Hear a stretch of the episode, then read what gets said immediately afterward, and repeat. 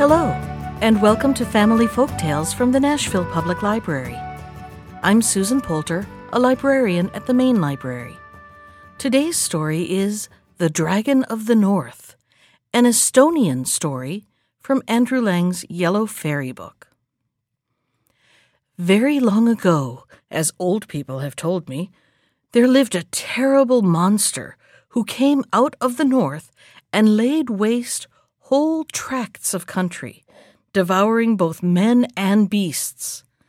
And this monster was so destructive that it was feared that unless help came, no living creature would be left on the face of the earth.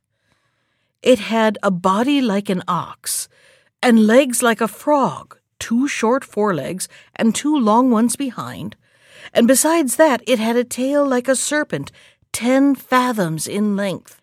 When it moved, it jumped like a frog, and with every spring, it covered half a mile of ground. Fortunately, its habit was to remain for several years in the same place, and not to move on till the whole neighborhood was eaten up. Nothing could hunt it, because its whole body was covered with scales, which were harder than stone or metal. Its two great eyes shone by night, and even by day, like the brightest lamps, and anyone who had the ill luck to look into those eyes became as it were bewitched, and was obliged to rush of his own accord into the monster's jaws. In this way the dragon was able to feed upon both men and beasts without the least trouble to itself, as it needed not to move from the spot where it was lying. All the neighboring kings had offered rich rewards to anyone who should be able to destroy the monster, either by force or enchantment, and many had tried their luck, but all had miserably failed. Once a great forest in which the dragon lay had been set on fire. The forest was burnt down, but the fire did not do the monster the least harm. However, there was a tradition amongst the wise men of the country that the dragon might be overcome by one who possessed King Solomon's signet ring, upon which a secret writing was engraved. This inscription would enable anyone who was wise enough to interpret it to find out how the dragon could be destroyed. Only no one knew where the ring was hidden, nor was there any sorcerer or learned man to be found who would be able to explain the inscription. At last, a young man with a good heart and plenty of courage set out to search for the ring. He took his way toward the sun rising, because he knew that all the wisdom of old time comes from the east. After some years, he met with a famous Eastern magician and asked for his advice in the matter. The magician answered, Mortal men have but little wisdom and can give you no help. But the birds of the air would be better guides to you if you could learn their language. I can help you to understand it if you will stay with me a few days. The youth thankfully accepted the magician's offer and said, I cannot now offer you any reward for your kindness, but should my undertaking succeed, your trouble shall be richly repaid. Then the magician brewed a powerful potion out of nine sorts of herbs which he had gathered himself, all alone by moonlight, and he gave the youth nine spoonfuls of it daily for three days, which made him able to understand the language of birds. At parting, the magician said to him, If ever you find Solomon's ring and get possession of it, then come back to me that I may explain the inscription on the ring to you, for there is no one else in the world who can do this. From that time, the youth never felt lonely as he walked along. He always had company, because he understood the language of birds. And in this way he learned many things which mere human knowledge could never have taught him. But time went on, and he heard nothing about the ring. It happened one evening when he was hot and tired with walking, and had sat down under a tree in a forest to eat his supper, that he saw two gaily plumaged birds that were strange to him, sitting at the top of the tree, talking to one another about him. The first bird said, I know that wandering fool under the tree there, who has come so far without finding what he seeks. He is trying to find King Solomon's lost ring. The other bird answered, He will have to seek help from the witch maiden, who will doubtless be able to put him on the right track. If she has not got the ring herself, she knows well enough who has it. But where is he to find the witch maiden? said the first bird. She has no settled dwelling, but is here today and gone tomorrow. He might as well try to catch the wind. The other replied, I do not know certainly where she is at present, but in three nights from now she will come to the spring to wash her face, as she does every month when the moon is full, in order that she may never grow old nor wrinkled, but may always keep the bloom of youth. Well, said the first bird, the spring is not far from here. Shall we go and see how she does it? Willingly, if you like, said the other. The youth immediately resolved to follow the birds to the spring. Only two things made him uneasy. First, lest he might be asleep when the birds went, and secondly, lest he might lose sight of them, since he had not wings to carry him along so swiftly. He was too tired to keep awake all night. Yet his anxiety prevented him from sleeping soundly. And when, with the earliest dawn, he looked up to the tree top, he was glad to see his feathered companions still asleep, with their heads under their wings. He ate his breakfast and waited until the birds should start. But they did not leave the place all day. They hopped about from one tree to another looking for food all day long until the evening, when they went back to their old perch to sleep. The next day, the same thing happened. But on the third morning, one bird said to the other, Today we must go to the spring to see the witch maiden wash her face. They remained on the tree till noon. Then they flew away and went towards the south. The young man's heart beat with anxiety lest he should lose sight of his guides but he managed to keep the birds in view until they again perched upon a tree. The young man ran after them until he was quite exhausted and out of breath. And after three short rests, the birds at length reached a small open space in the forest, on the edge of which they placed themselves on the top of a high tree. When the youth had overtaken them, he saw that there was a clear spring in the middle of the space. He sat down at the foot of the tree upon which the birds were perched, and listened attentively to what they were saying to each other. The sun is not down yet, said the first bird. We must wait yet a while till the moon rises and the maiden comes to the spring. Do you think she will see that young man sitting under the tree? Nothing is likely to escape her eyes, certainly not a young man, said the other bird. Will the youth have the sense not to let himself be caught in her toils? We will wait, said the first bird, and see how they get on together. The evening light had quite faded, and the full moon was already shining down upon the forest when the young man heard a slight rustling sound. After a few moments, there came out of the forest a maiden, gliding over the grass so lightly that her feet seemed scarcely to touch the ground, and stood before the spring. The youth could not turn his eyes away from the maiden, for he had never in his life seen a woman so beautiful. Without seeming to notice anything, she went to the spring, looked up to the full moon, then knelt down and bathed her face nine times, then looked up to the moon again and walked nine times round the well and as she walked, she sang this song Full faced moon with light unshaded, let my beauty ne'er be faded. Never let my cheek grow pale, while the moon is waning nightly. May the maiden bloom more brightly, may her freshness never fail. Then she dried her face with her long hair, and was about to go away, when her eye suddenly fell upon the spot where the young man was sitting and she turned towards the tree. The youth rose and stood waiting. Then the maiden said, You ought to have a heavy punishment, because you have presumed to watch my secret doings in the moonlight. But I will forgive you this time, because you are a stranger and knew no better. But you must tell me truly who you are and how you came to this place where no mortal has ever set foot before. The youth answered humbly, Forgive me, beautiful maiden, if I have unintentionally offended you. I chanced to come hence after long wandering and found a good place to sleep under this tree.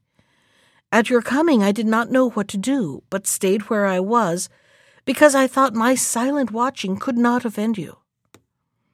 The maiden answered kindly, Come and spend this night with us.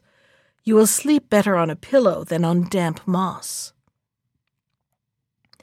The youth hesitated for a little, but presently he heard the bird saying from the top of the tree, Go where she calls you, but take care to give no blood, or you will sell your soul. So the youth went with her, and soon they reached a beautiful garden where stood a splendid house, which glittered in the moonlight as if it was all built out of gold and silver. When the youth entered, he found many splendid chambers, each one finer than the last. Hundreds of tapers burnt upon golden candlesticks and shed a light like the brightest day. At length, they reached a chamber where a table was spread with the most costly dishes. At the table were placed two chairs, one of silver, the other gold. The maiden seated herself upon the golden chair and offered the silver one to her companion. They were served by maidens dressed in white, whose feet made no sound as they moved about, and not a word was spoken during the meal. Afterwards, the youth and the witch maiden conversed pleasantly together, until a woman dressed in red came in to remind them that it was bedtime. The youth was now shown into another room, containing a silken bed with down cushions, where he slept delightfully. Yet he seemed to hear a voice near his bed which repeated to him, Remember to give no blood. The next morning, the maiden asked him whether he would not like to stay with her always in this beautiful place. And as he did not answer immediately, she continued, You see how I always remain young and beautiful, and I am under no one's orders, but can do just what I like, so that I have never thought of marrying before. But from the moment I saw you, I took a fancy to you. So if you agree, we might be married and might live together like princes, because I have great riches. The youth could not but be tempted with the beautiful maiden's offer, but he remembered how the birds had called her the witch, and the warning always sounded in his ears. Therefore he answered cautiously, Do not be angry, dear maiden if I do not decide immediately on this important matter. Give me a few days to consider before we come to an understanding. Why not? answered the maiden. Take some weeks to consider if you like, and take counsel with your own heart. And to make the time pass pleasantly, she took the youth over every part of her beautiful dwelling, and showed him all her splendid treasures but these treasures were all produced by enchantment, for the maiden could make anything she wished appear by the help of King Solomon's signet ring. Only none of these things remained fixed. They passed away like the wind without leaving a trace behind. But the youth did not know this. He thought they were all real. One day the maiden took him into a secret chamber where a little gold box was standing on a silver table. Pointing to the box, she said, Here is my greatest treasure, whose like is not to be found in the whole world. It is a precious gold ring. When you marry me, I will give you this ring as a marriage gift, and it will make you the happiest of mortal men. But in order that our love may last forever, you must give me for the ring three drops of blood from the little finger of your left hand. When the youth heard these words, a cold shudder ran over him, for he remembered that his soul was at stake. He was cunning enough, however, to conceal his feelings and to make no direct answer. But he only asked the maiden, as if carelessly, what was remarkable about the ring. She answered, No mortal is able entirely to understand the power of this ring, because no one thoroughly understands the secret signs engraved upon it. But even with my half knowledge, I can work great wonders. If I put the ring upon the little finger of my left hand, then I can fly like a bird through the air wherever I wish to go. If I put it on the third finger of my left hand, I am invisible, and I can see everything that passes around me, though no one can see me. If I put the ring upon the middle finger of my left hand, then neither fire nor water nor any sharp weapon can hurt me. If I put it on the forefinger of my left hand, then I can, with its help, produce whatever I wish. I can, in a single moment, build houses or anything I desire. Finally, as long as I wear the ring on the thumb of my left hand, that hand is so strong that it can break down rocks and walls. Besides these, the ring has other secret signs which, as I said, no one can understand. No doubt it contains secrets of great importance. The ring formerly belonged to King Solomon, the wisest of kings, during whose reign the wisest men lived. But it is not known whether this ring was ever made by mortal hands. It is supposed that an angel gave it to the wise king. When the youth heard all this, he determined to try to get possession of the ring, though he did not quite believe in all its wonderful gifts. He wished the maiden would let him have it in his hand, but he did not quite like to ask her to do so. And after a while, she put it back into the box. A few days after, they were again speaking of the magic ring. And the youth said, I do not think it possible that the ring can have all the power you say it has. Then the maiden opened the box and took the ring out, and it glittered as she held it like the clearest sunbeam. She put it on the middle finger of her left hand, and told the youth to take a knife and try as hard as he could to cut her with it, for he would not be able to hurt her.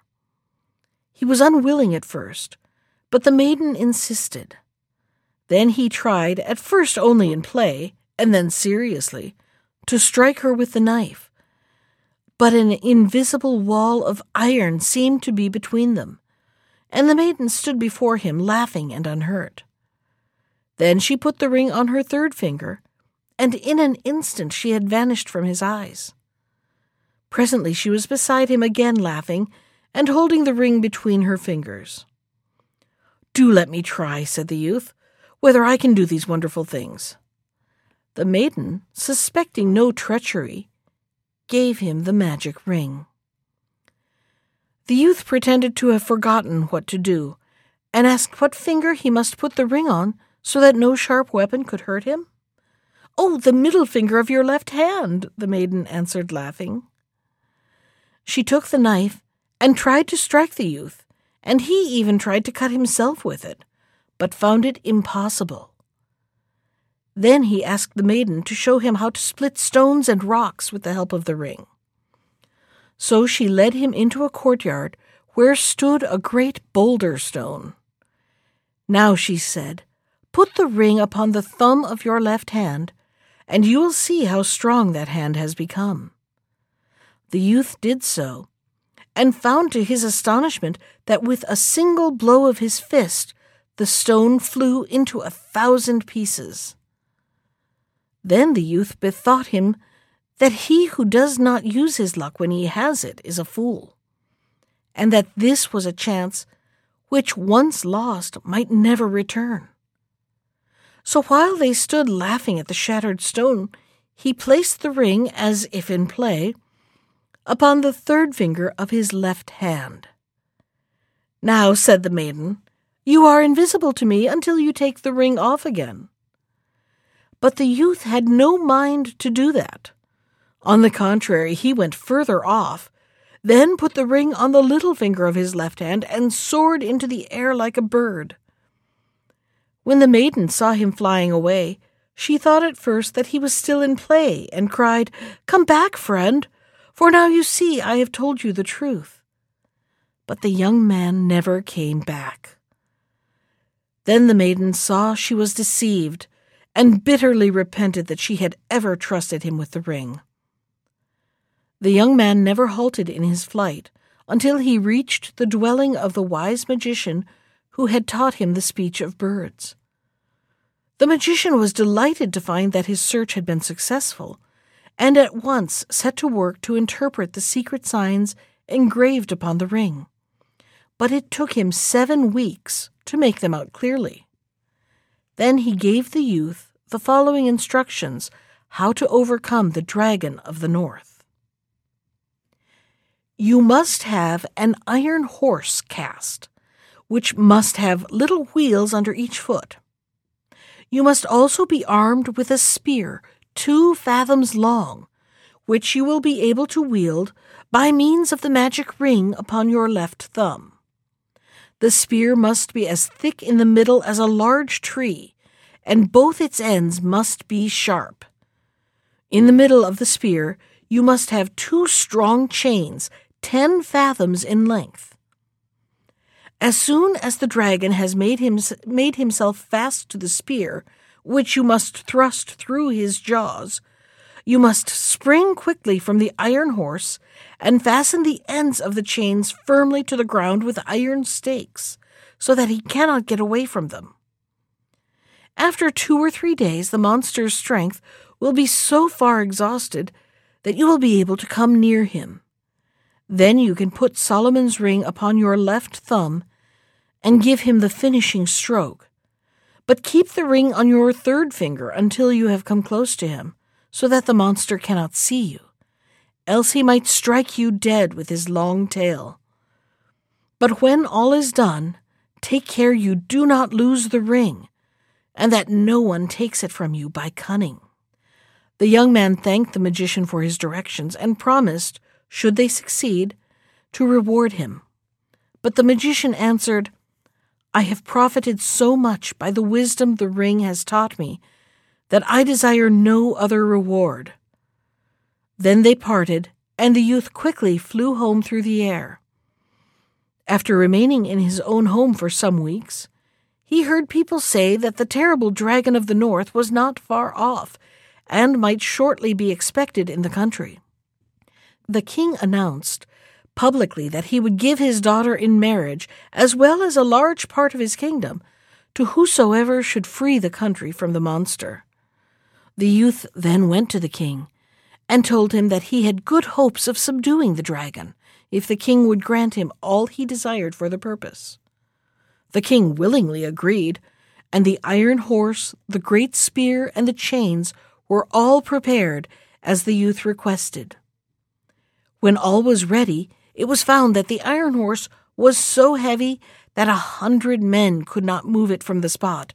So the youth found there was nothing for it but to move it with his own strength by means of the magic ring. The dragon was now so near that in a couple of springs he would be over the frontier. The youth now began to consider how he should act, for if he had to push the iron horse from behind, he could not ride upon it as the sorcerer had said he must. But a raven unexpectedly gave him this advice Ride upon the horse and push the spear against the ground as if you were pushing off a boat from the land. The youth did so, and found that in this way he could easily move forwards. The dragon had his monstrous jaws wide open, all ready for his expected prey. A few paces nearer, and man and horse would have been swallowed up by them. The youth trembled with horror, and his blood ran cold, yet he did not lose his courage. But holding the iron spear upright in his hand, he brought it down with all his might right through the monster's lower jaw. Then, quick as lightning, he sprang from the horse before the dragon had time to shut his mouth.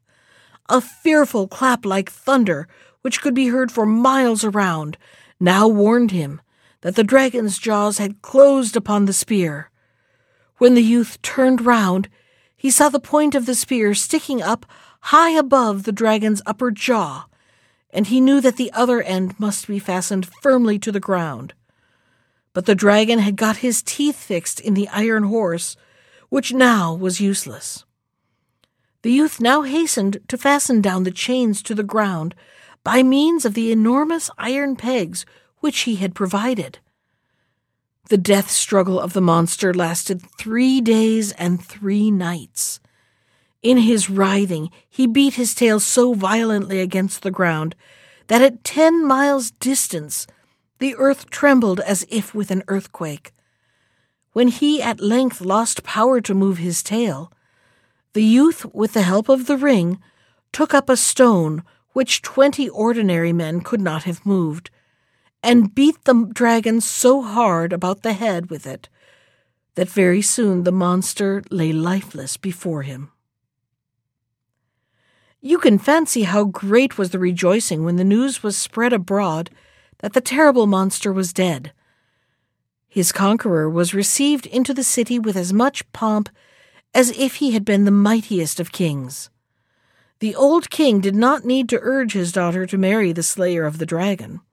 He found her already willing to bestow her hand upon this hero, who had done all alone what whole armies had tried in vain to do.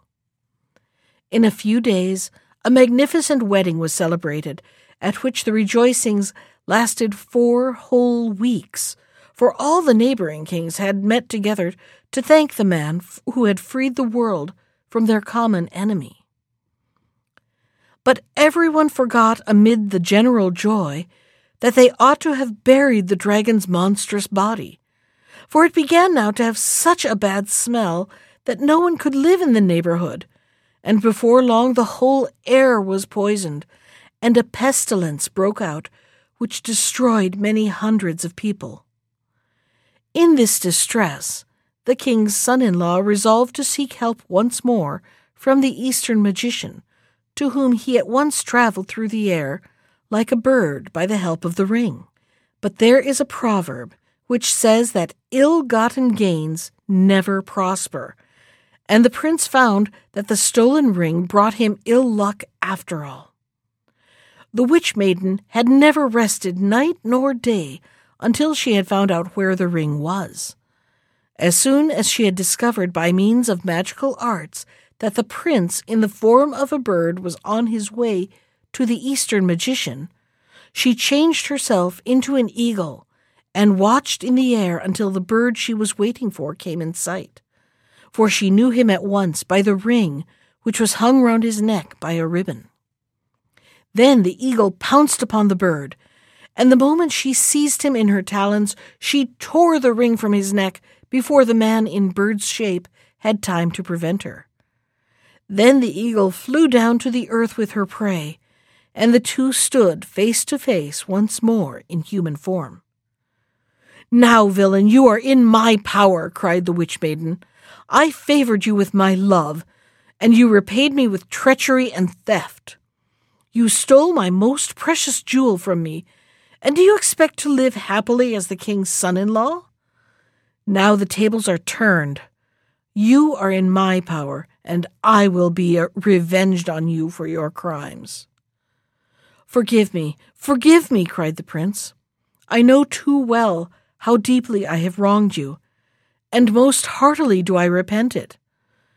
The maiden answered, Your prayers and your repentance come too late, and if I were to spare you, everyone would think me a fool. You have doubly wronged me. First you scorned my love, and then you stole my ring, and you must bear the punishment. With these words, she put the ring upon her left thumb, lifted the young man with one hand, and walked away with him under her arm. This time she did not take him to a splendid palace, but to a deep cave in a rock, where there were chains hanging from the wall. The maiden now chained the young man's hands and feet so that he could not escape. Then she said in an angry voice, Here you shall remain chained up until you die. I will bring you every day enough food to prevent you dying of hunger, but you need never hope for freedom any more. With these words, she left him. The old king and his daughter waited anxiously for many weeks for the prince's return, but no news of him arrived. The king's daughter often dreamed that her husband was going through some great suffering. She therefore begged her father to summon all the enchanters and magicians that they might try to find out where the prince was and how he could be set free. But the magicians, with all their arts, could find out nothing except that he was still living and undergoing great suffering. But none could tell where he was to be found. At last, a celebrated magician from Finland was brought before the king, who had found out that the king's son in law was imprisoned in the East not by men, but by some more powerful being. The king now sent messengers to the East to look for his son in law and they, by good luck, met with the old magician who had interpreted the signs on King Solomon's ring, and thus was possessed of more wisdom than anyone else in the world. The magician soon found out what he wished to know, and pointed out the place where the prince was imprisoned, but said, He is kept there by enchantment, and cannot be set free without my help. I will therefore go with you myself. So they all set out, guided by birds, and after some days came to the cave where the unfortunate prince had been chained up for nearly seven years. He recognized the magician immediately, but the old man did not know him, he had grown so thin. However, he undid the chains by the help of magic, and took care of the prince until he recovered and became strong enough to travel.